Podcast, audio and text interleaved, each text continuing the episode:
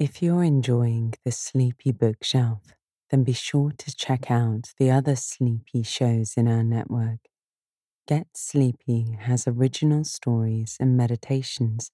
I even narrate some of them. Or if you prefer relaxing soundscapes and music, then be sure to check out Deep Sleep Sounds.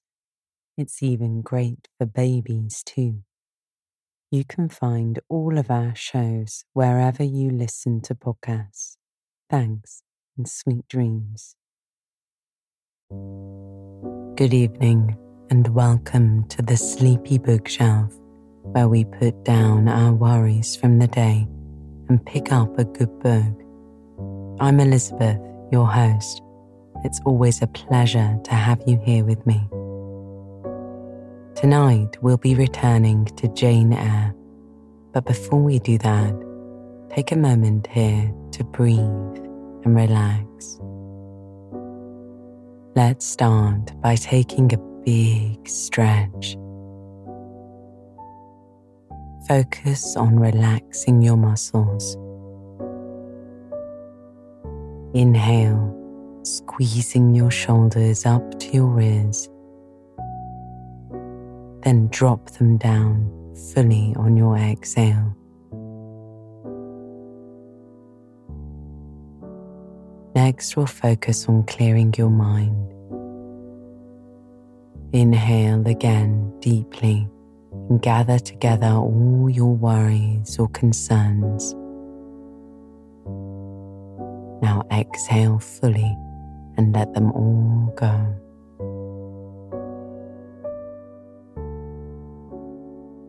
Last time you were here, Jane and Mr. St. John were standing at the gate of Jane's new cottage. They were met there by Miss Rosamond Oliver, the daughter of the richest man in Morton, the benefactress of the school.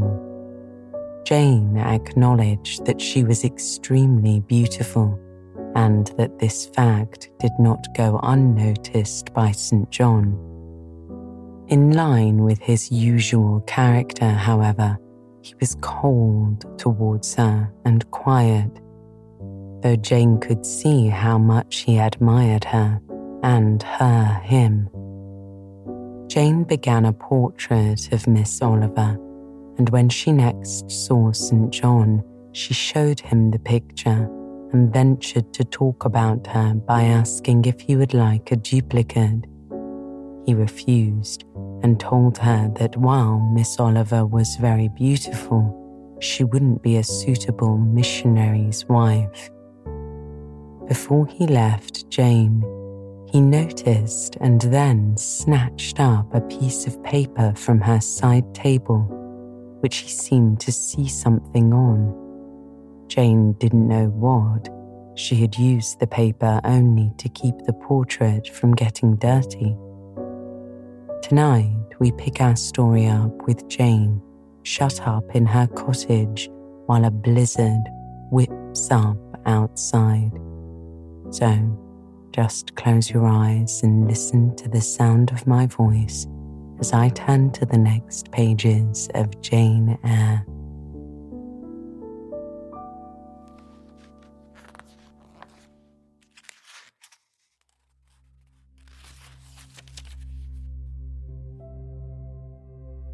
Chapter 33 When Mr. St. John went, it was beginning to snow. The whirling storm continued all night. The next day, a keen wind brought fresh and blinding falls. By twilight, the valley was drifted up and almost impassable. I had closed my shutter laid a mat to the door to prevent the snow from blowing in under it, trimmed my fire, and after sitting nearly an hour on the hearth, listening to the muffled fury of the tempest, I lit a candle, took down Marmion, and beginning, day set on Norham's castled steep and Tweed's fair river broad and deep, and Cheviot's mountains lone, the massive towers, the donjon keep, the flanking walls that round them sweep, in yellow lustre shone. I soon forgot storm in music. I heard a noise. The wind, I thought, shook the door. No, it was St. John Rivers, who, lifting the latch, came in out of the frozen hurricane, the howling darkness, and stood before me. The cloak that covered his tall figure, all white as a glacier. I was almost in consternation, so little had I expected any guest from the blocked up vale that night. Any ill news? I demanded. Has anything happened? No, how very easily alarmed you are, he answered, removing his cloak and hanging it up against the door, towards which he again coolly pushed the mat which his entrance had deranged.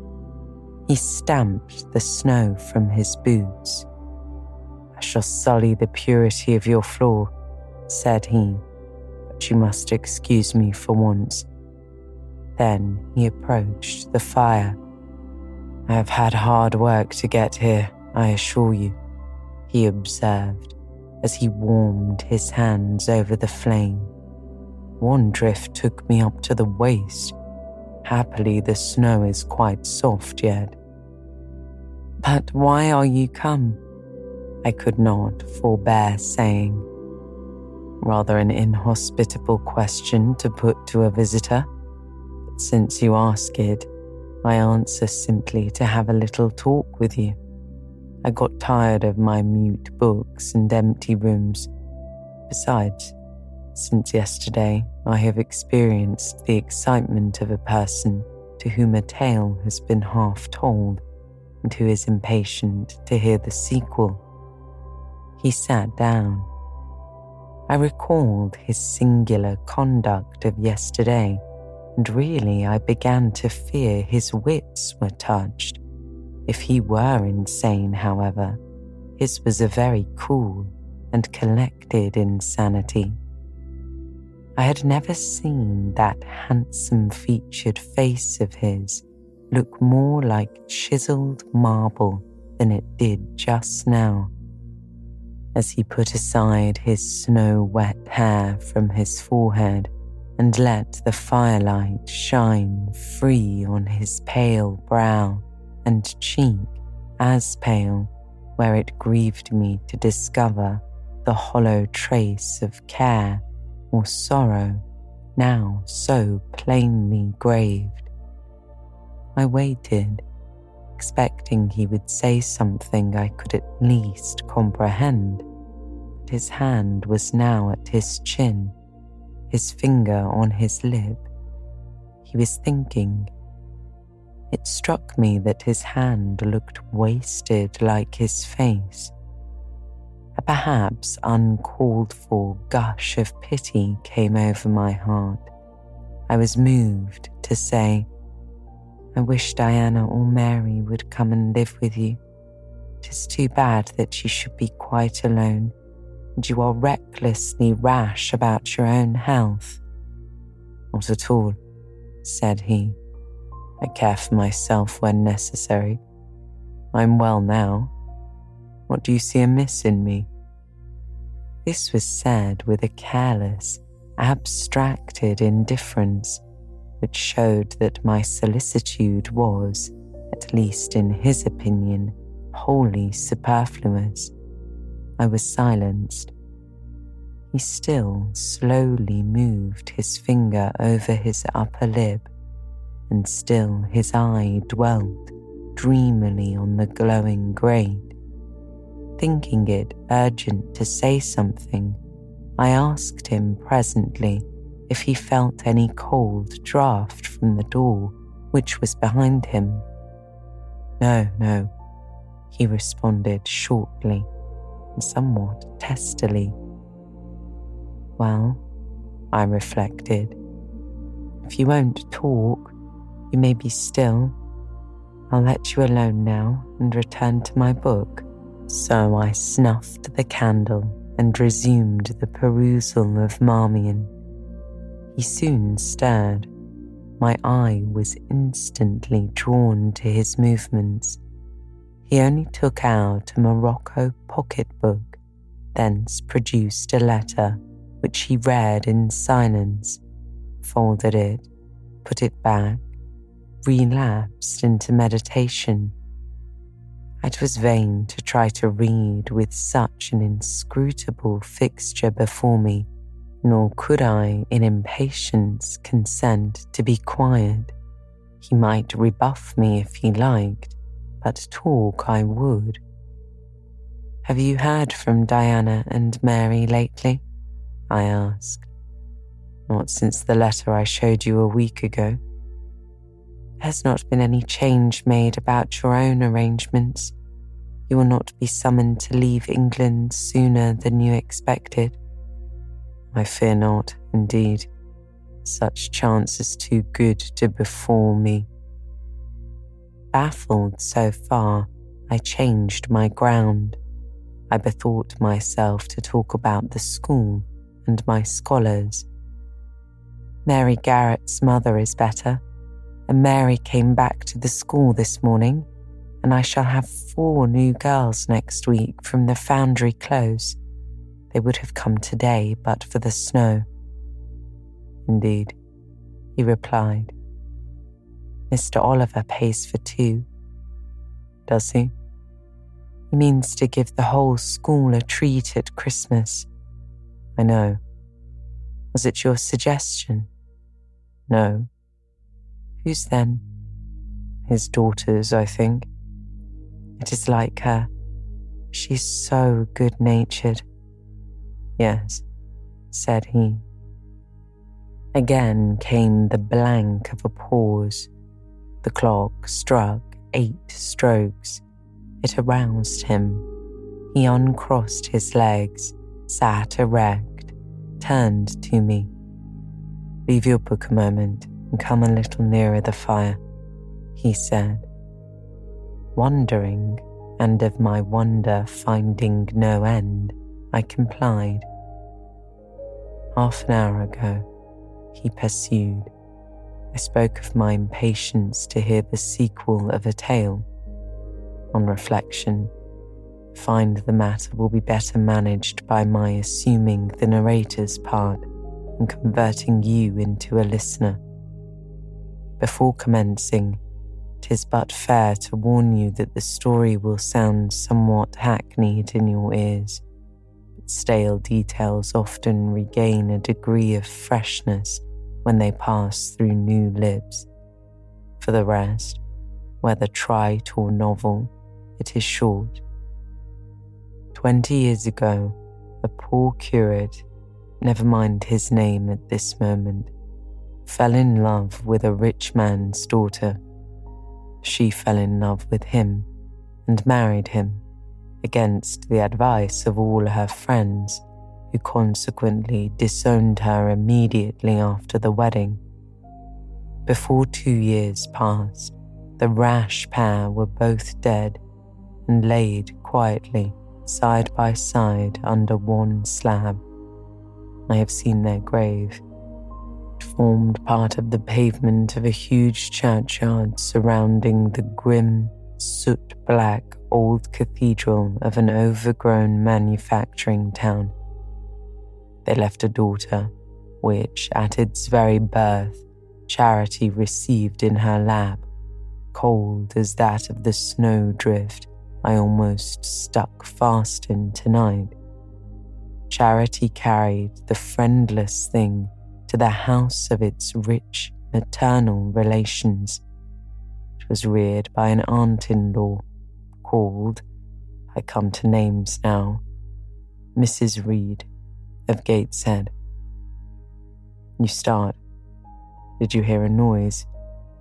I dare say it is only a rat scrambling among the rafters of the adjoining schoolroom. It was a barn before I had it repaired and altered. Barns are generally haunted by rats. To proceed, Mrs. Reed kept the orphan ten years. Whether it was happy or not with her, I cannot say, never having been told. But at the end of that time, she transferred it to a place you know, being no other than Lowood School, where you so long resided yourself. Seems her career there was very honourable. From a pupil, she became a teacher, like yourself.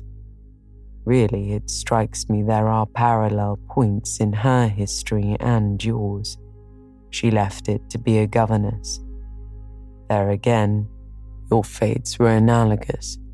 She undertook the education of the ward of a certain Mr. Rochester. Mr. Rivers? I interrupted.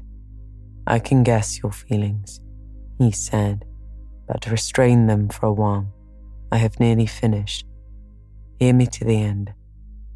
Of Mr. Rochester's character, I know nothing but the one fact that he professed to offer honourable marriage to this young girl, and at that very altar she discovered he had a wife, yet alive, though a lunatic. What his subsequent conduct and proposals were is a matter of pure conjecture. But when an event transpired which rendered inquiry after the governess necessary, it was discovered she was gone. No one could tell when, where, or how. She had left Thornfield Hall in the night. Every research after her course had been in vain. The country had been scoured far and wide. No vestige of information could be gathered respecting her. Yet that she should be found is become a matter of serious urgency. Advertisements have been put in all the papers. I myself have received a letter from one Mr. Briggs, a solicitor, communicating the details I have just imparted. Is it not an odd tale? Just tell me this, said I. Since you know so much, you surely can tell it me. What of Mr. Rochester? How and where is he? What is he doing? Is he well? I'm ignorant of all concerning Mr. Rochester. The letter never mentions him but to narrate the fraudulent and illegal attempt I have adverted to. You should rather ask the name of the governess the nature of the event which requires her appearance.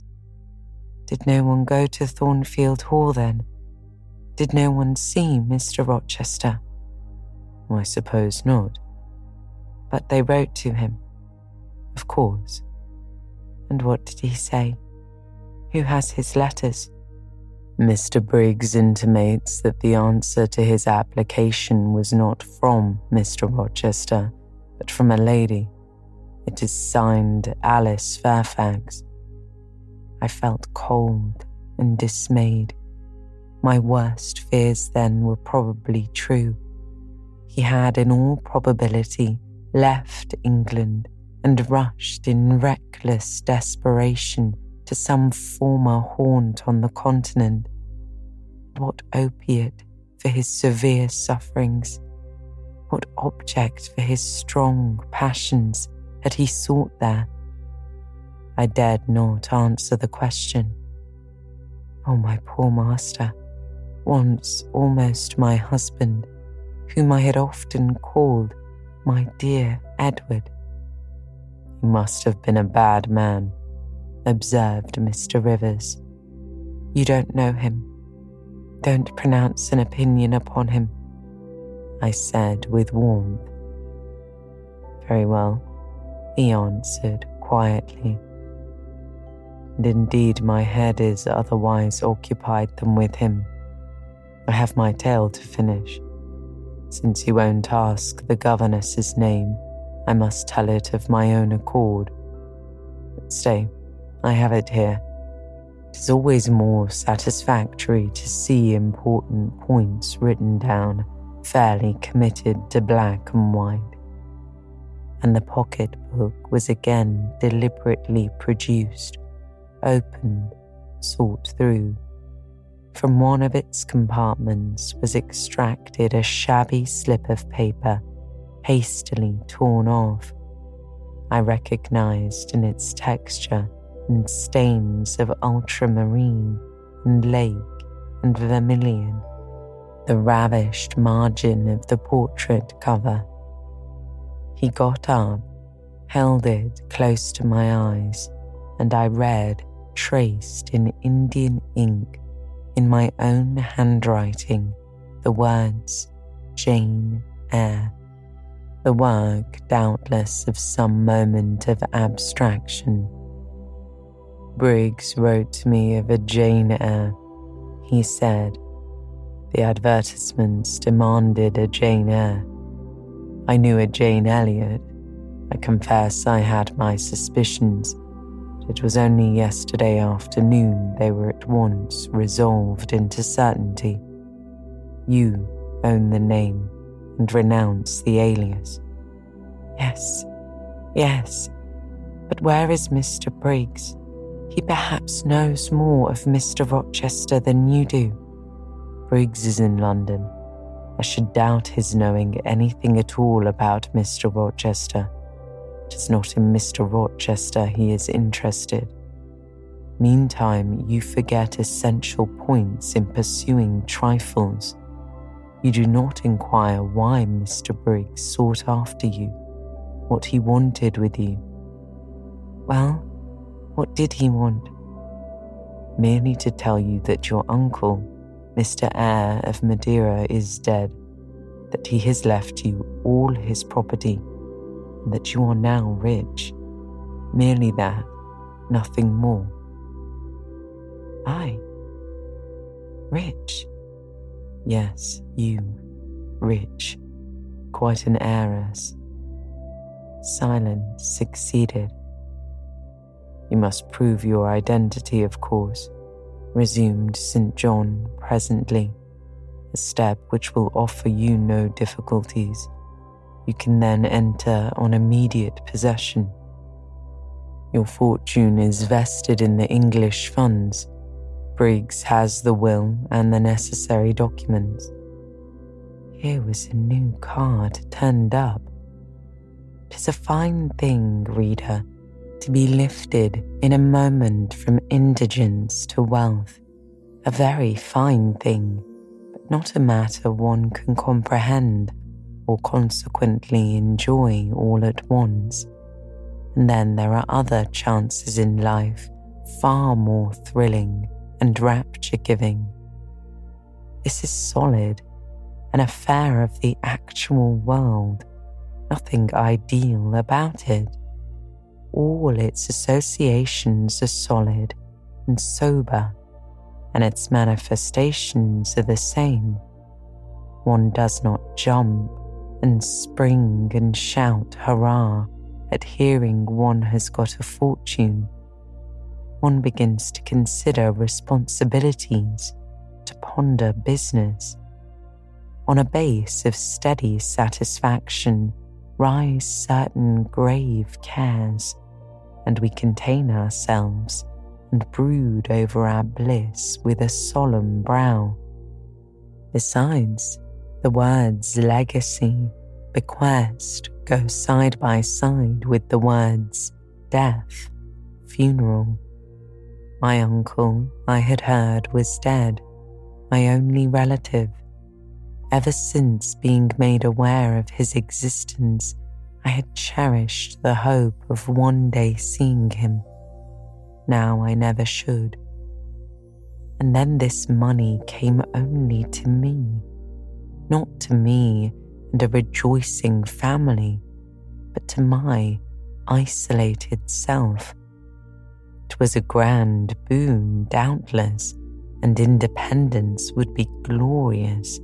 Yes, I felt that. That thought swelled my heart.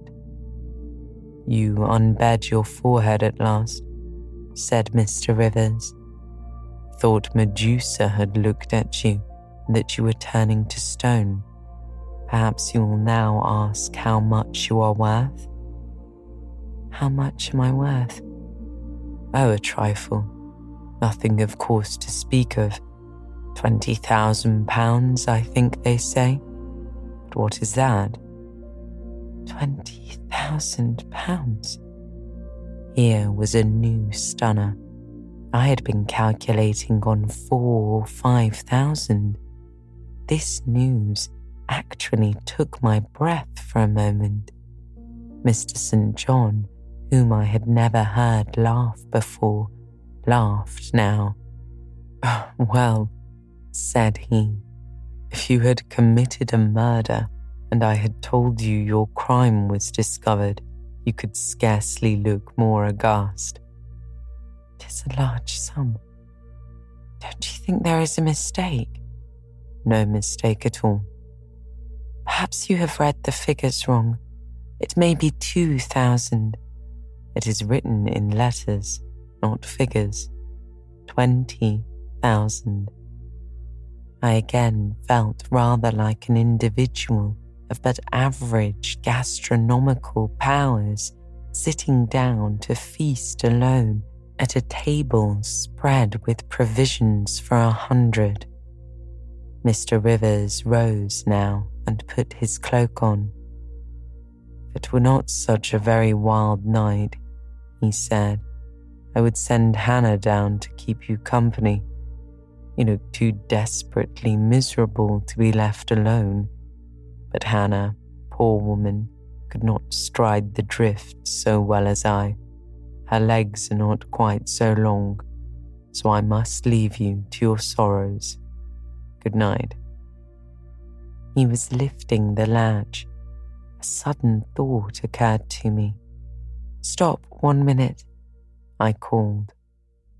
Well, he replied puzzles me to know why Mr. Briggs wrote to you about me, or how he knew you, or could fancy that you, living in such an out of the way place, had the power to aid in my discovery. Oh, I'm a clergyman, he said. The clergy are often appealed to about odd matters. Again, the latch rattled. No, that does not satisfy me, I returned. And indeed, there was something in the hasty and unexplanatory reply which, instead of allaying, piqued my curiosity more than ever. Tis a very strange piece of business, I added. I must know more about it. Another time, said he. No, tonight and as he turned from the door, I placed myself between it and him. He looked rather embarrassed. You certainly shall not go till you have told me all, I said. I would rather not just now. You shall. You must. I would rather Diana or Mary informed you. Of course, these objections wrought my eagerness to a climax. Gratified it must be, and that without delay, and I told him so. But I apprised you that I was a hard man, he said, difficult to persuade. And I am a hard woman, impossible to put off. And then he pursued, I'm cold no fervour infects me, whereas I am hot and fire dissolves ice. The blaze there has thawed all the snow from your cloak.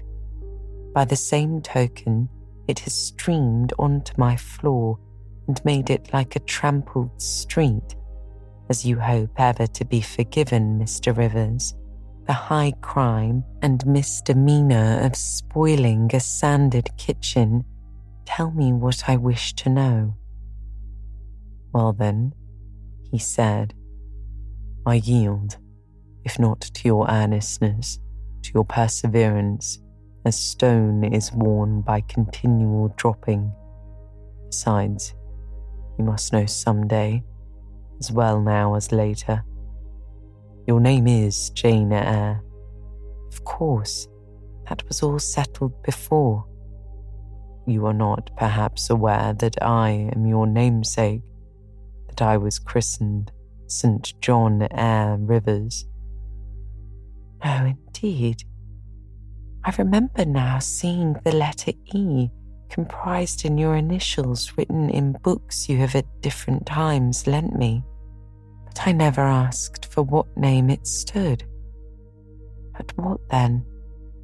I stopped, could not trust myself to entertain, much less to express the thought that rushed upon me, that embodied itself, that in a second stood out a strong, solid probability. Circumstances knit themselves, fitted themselves, shot into order. Chain that had been lying hitherto a formless lump of links was drawn out straight. Every ring was perfect, the connection complete. I knew by instinct how the matter stood before St. John had said another word. But I cannot expect the reader to have the same intuitive perception, so I must repeat his explanation. My mother's name was Eyre, he continued.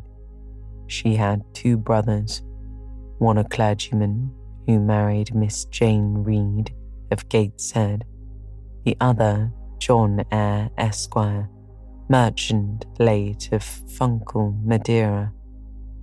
Mr. Briggs, being Mr. Eyre's solicitor, wrote to us last August to inform us of our uncle's death and to say that he had left his property to his brother, the clergyman's orphaned daughter, overlooking us in consequence of a quarrel never forgiven between him and my father.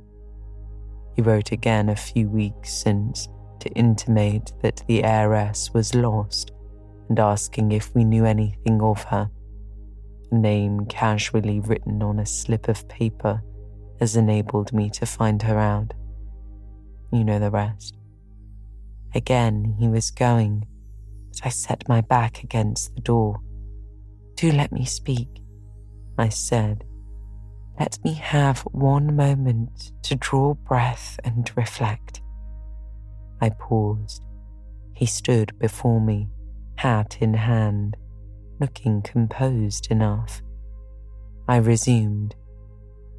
Your mother was my father's sister. Yes, he replied. My aunt, consequently. He bowed. My uncle John was your Uncle John. You, Diana, and Mary are his sister's children, as I am his brother's child. Undeniably. You three, then, are my cousins. Half our blood on each side flows from the same source. We are cousins, yes. I surveyed him it seemed I had found a brother, one I could be proud of, one I could love, and two sisters whose qualities were such that, when I knew them but as strangers, they had inspired me with genuine affection and admiration. The two girls on whom, kneeling down on the wet ground and looking through the low, latticed window of Moor House kitchen, I had gazed with so bitter a mixture of interest and despair were my near kinswomen, and the young and stately gentleman who had found me almost dying at his threshold was my blood relation. Glorious discovery to a lonely wretch this was wealth indeed, wealth to the heart, a mine of pure, genial affections. This was a blessing, bright, vivid, and exhilarating, not like the ponderous gift of gold, rich and welcome enough in its way, but sobering from its weight. I now clapped my hands in sudden joy. My pulse bounded, my veins thrilled. Oh, I am glad, I am glad, I exclaimed. St. John smiled. Did I not say you neglected essential points to pursue trifles? He asked. You were serious when I had told you you had got a fortune. Now, for a matter of no moment, you are excited. What can you mean? It may be of no moment to you. You have sisters and don't care for a cousin. I had nobody.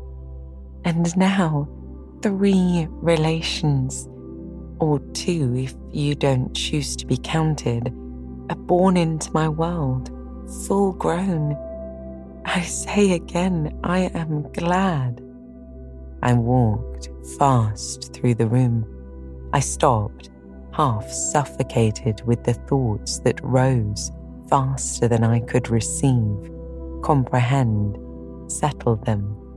Thoughts of what might, could, would, and should be, and that ere long.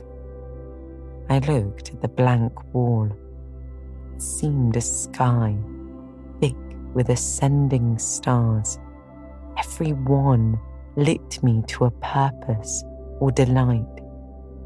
Those who had saved my life, whom till this hour I had loved barrenly, I could now benefit. They were under a yoke. I could free them. They were scattered I could reunite them.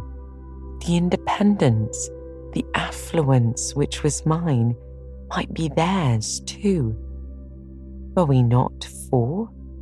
Twenty thousand pounds shared equally would be five thousand each. Justice enough and to spare. Justice would be done. Mutual happiness secured. Now the wealth did not weigh on me. Now it was not a mere bequest of coin, it was a legacy of life, hope, enjoyment. How I looked while these ideas were taking my spirit by storm, I cannot tell, but I perceived soon that Mr. Rivers had placed a chair behind me and was gently attempting to make me sit down on it. He also advised me to be composed. I scorned the insinuation of helplessness and distraction, shook off his hand, and began to walk about again. Write to Diana and Mary tomorrow, I said, and tell them to come home directly. Diana said they would both consider themselves rich with a thousand pounds, so with five thousand they will do very well. Tell me where I can get you a glass of water, said St. John. You must really make an effort to tranquilize your feelings. Nonsense. And what sort of effect will the bequest have on you? Will it keep you in England? Induce you to marry Miss Oliver and settle down like an ordinary mortal? You wonder your head becomes confused. I've been too abrupt in communicating the news. It has excited you beyond your strength. Mr. Rivers, you put me quite out of patience. I am rational enough. It is you who misunderstand, or rather, who affect to misunderstand. Perhaps if you explain yourself a little more fully, I should comprehend better explain? What is there to explain? You cannot fail to see that £20,000, the sum in question, divided equally between the nephew and three nieces of our uncle, will give 5,000 to each. What I want is that you should write to your sisters and tell them of the fortune that has accrued to them. To you, you mean. I have intimated my view of the case. I am incapable of taking any other. I am not brutally selfish, blindly unjust, or fiendishly ungrateful. Besides, I am resolved I will have a home and connections. I like Moor House, and I will live at Moor House. I like Diana and Mary, and I will attach myself for life to Diana and Mary. It would please and benefit me to have £5,000. It would torment and oppress me to have 20,000, which, moreover, could never have been mine in justice, though it might in law. I abandon to you, then, what is absolutely superfluous to me. Let there be no opposition and no discussion about it. Let us agree amongst each other and decide the point at once. This is acting on first impulses. You must take days to consider such a matter ere your word can be regarded as valid. Oh, if all you doubt is my sincerity, I am easy.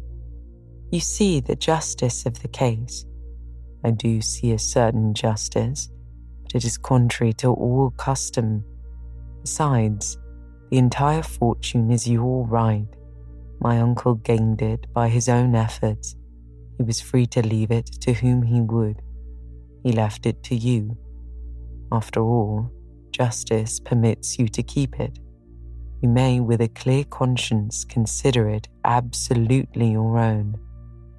With me, said I, it is fully as much a matter of feeling as conscience. I must indulge my feelings I so seldom have the opportunity of doing so. Were you to argue, object, and annoy me for a year, I could not forego the delirious pleasure of which I have caught a glimpse, that of repaying, in part, a mighty obligation and winning to myself lifelong friends. You think so now, rejoined St. John because you do not know what it is to possess, nor consequently to enjoy wealth. Cannot form a notion of the importance £20,000 would give you, the place it would enable you to take in society, the prospects it would open to you. And you, I interrupted, cannot at all imagine the craving I have for fraternal and sisterly love. I never had a home. I never had brothers or sisters. I must and will have them now. You are not reluctant to admit me and own me, are you? Jane, I will be your brother. My sisters will be your sisters without stipulating for this sacrifice of your just rights. Brother, Yes, at the distance of a thousand leagues, sisters, yes, working amongst strangers. I, wealthy, gorged with gold I never earned and do not merit. You, penniless, famous equality and fraternization, close union, intimate attachment. But Jane, your aspirations after family ties and domestic happiness may be realized otherwise than by the means you contemplate. You may marry. Nonsense again. Marry. I don't want to marry and never shall marry. That is saying too much. Such hazardous affirmations are proof of the excitement under which you labor. Is not saying too much. I know what I feel and how averse are my inclinations to the bare thought of marriage. No one would take me for love, and I will not be regarded in the light of a mere money speculation. I do not want a stranger, unsympathizing, alien, different from me. I want my kindred, those with whom I have a full fellow feeling. Say again you will be my brother. When you uttered the words, I was satisfied, happy. Repeat them if you can. Repeat them sincerely. I think I can.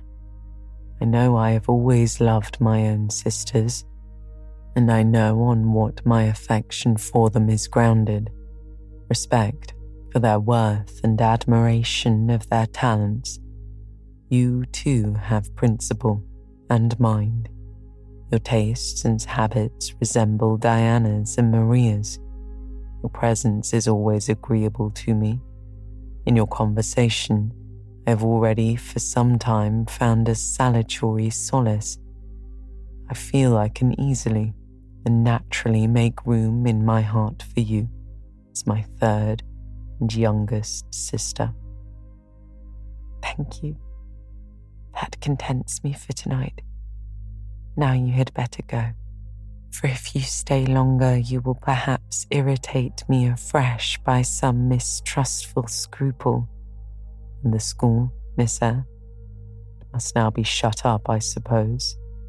No, I will retain my post of mistress till you get a substitute. He smiled approbation. We shook hands, and he took leave. I need not narrate in detail the further struggles I had and arguments I used to get matters regarding the legacy settled as I wished.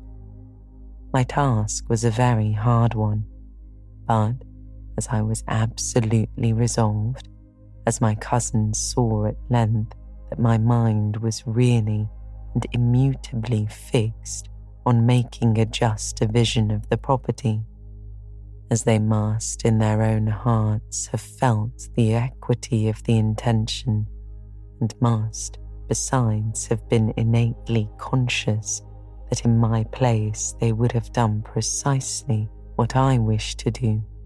They yielded at length so far as to consent to put the affair to arbitration. The judges chosen were Mr. Oliver and an able lawyer both coincided in my opinion. I carried my point. The instruments of transfer were drawn out. St. John, Diana, Mary, and I each became possessed of a competency. Chapter 34 It was near Christmas by the time all was settled the season of general holiday approached. I now closed Morton School, taking care that the parting should not be barren on my side. Good fortune opens the hand as well as the heart wonderfully, and to give somewhat when we had largely received is but to afford a vent to the unusual ebullition of the sensations. I had long felt with pleasure that many of my scholars liked me, and when we parted, that consciousness was confirmed. They manifested their affection plainly and strongly. Deep was my gratification to find I really had a place in their hearts. I promised them that never a week should pass in future that I did not visit them and give them an hour's teaching in their school. Mr. Rivers came up as having seen the classes, now numbering 60 girls, file out before me and locked the door. I stood with the key in my hand, exchanging a few words of special farewell with some half dozen of my best scholars Do you consider you have your reward for a season of exertion? asked Mr. Rivers when they were gone. Does not the consciousness of having done some real good in your day and generation give pleasure? Doubtless, I replied. And you have only toiled a few months. Would not a life devoted to the task of teaching others be well spent? Yes, I said, but I could not go on forever, so I want to enjoy my own faculties as well as to cultivate those of other people. I must enjoy them now. Don't recall either my mind or body to the school. I'm out of it disposed for full holiday. He looked grave. What now? What sudden eagerness is this you evince? What are you going to do? To be active, as active as I can. And first, I must beg you to set Hannah at liberty and get somebody else to wait on you. Do you want her? He asked. Yes, to go with me to Moor House. Diana and Mary will be home in a week. I want to have everything in order against their arrival. I understand. I thought you were for flying off on some exertion. It is better so. Hannah shall go with you. Tell her to be ready by tomorrow, then. And here is the schoolroom key. I will give you the key of my cottage in the morning.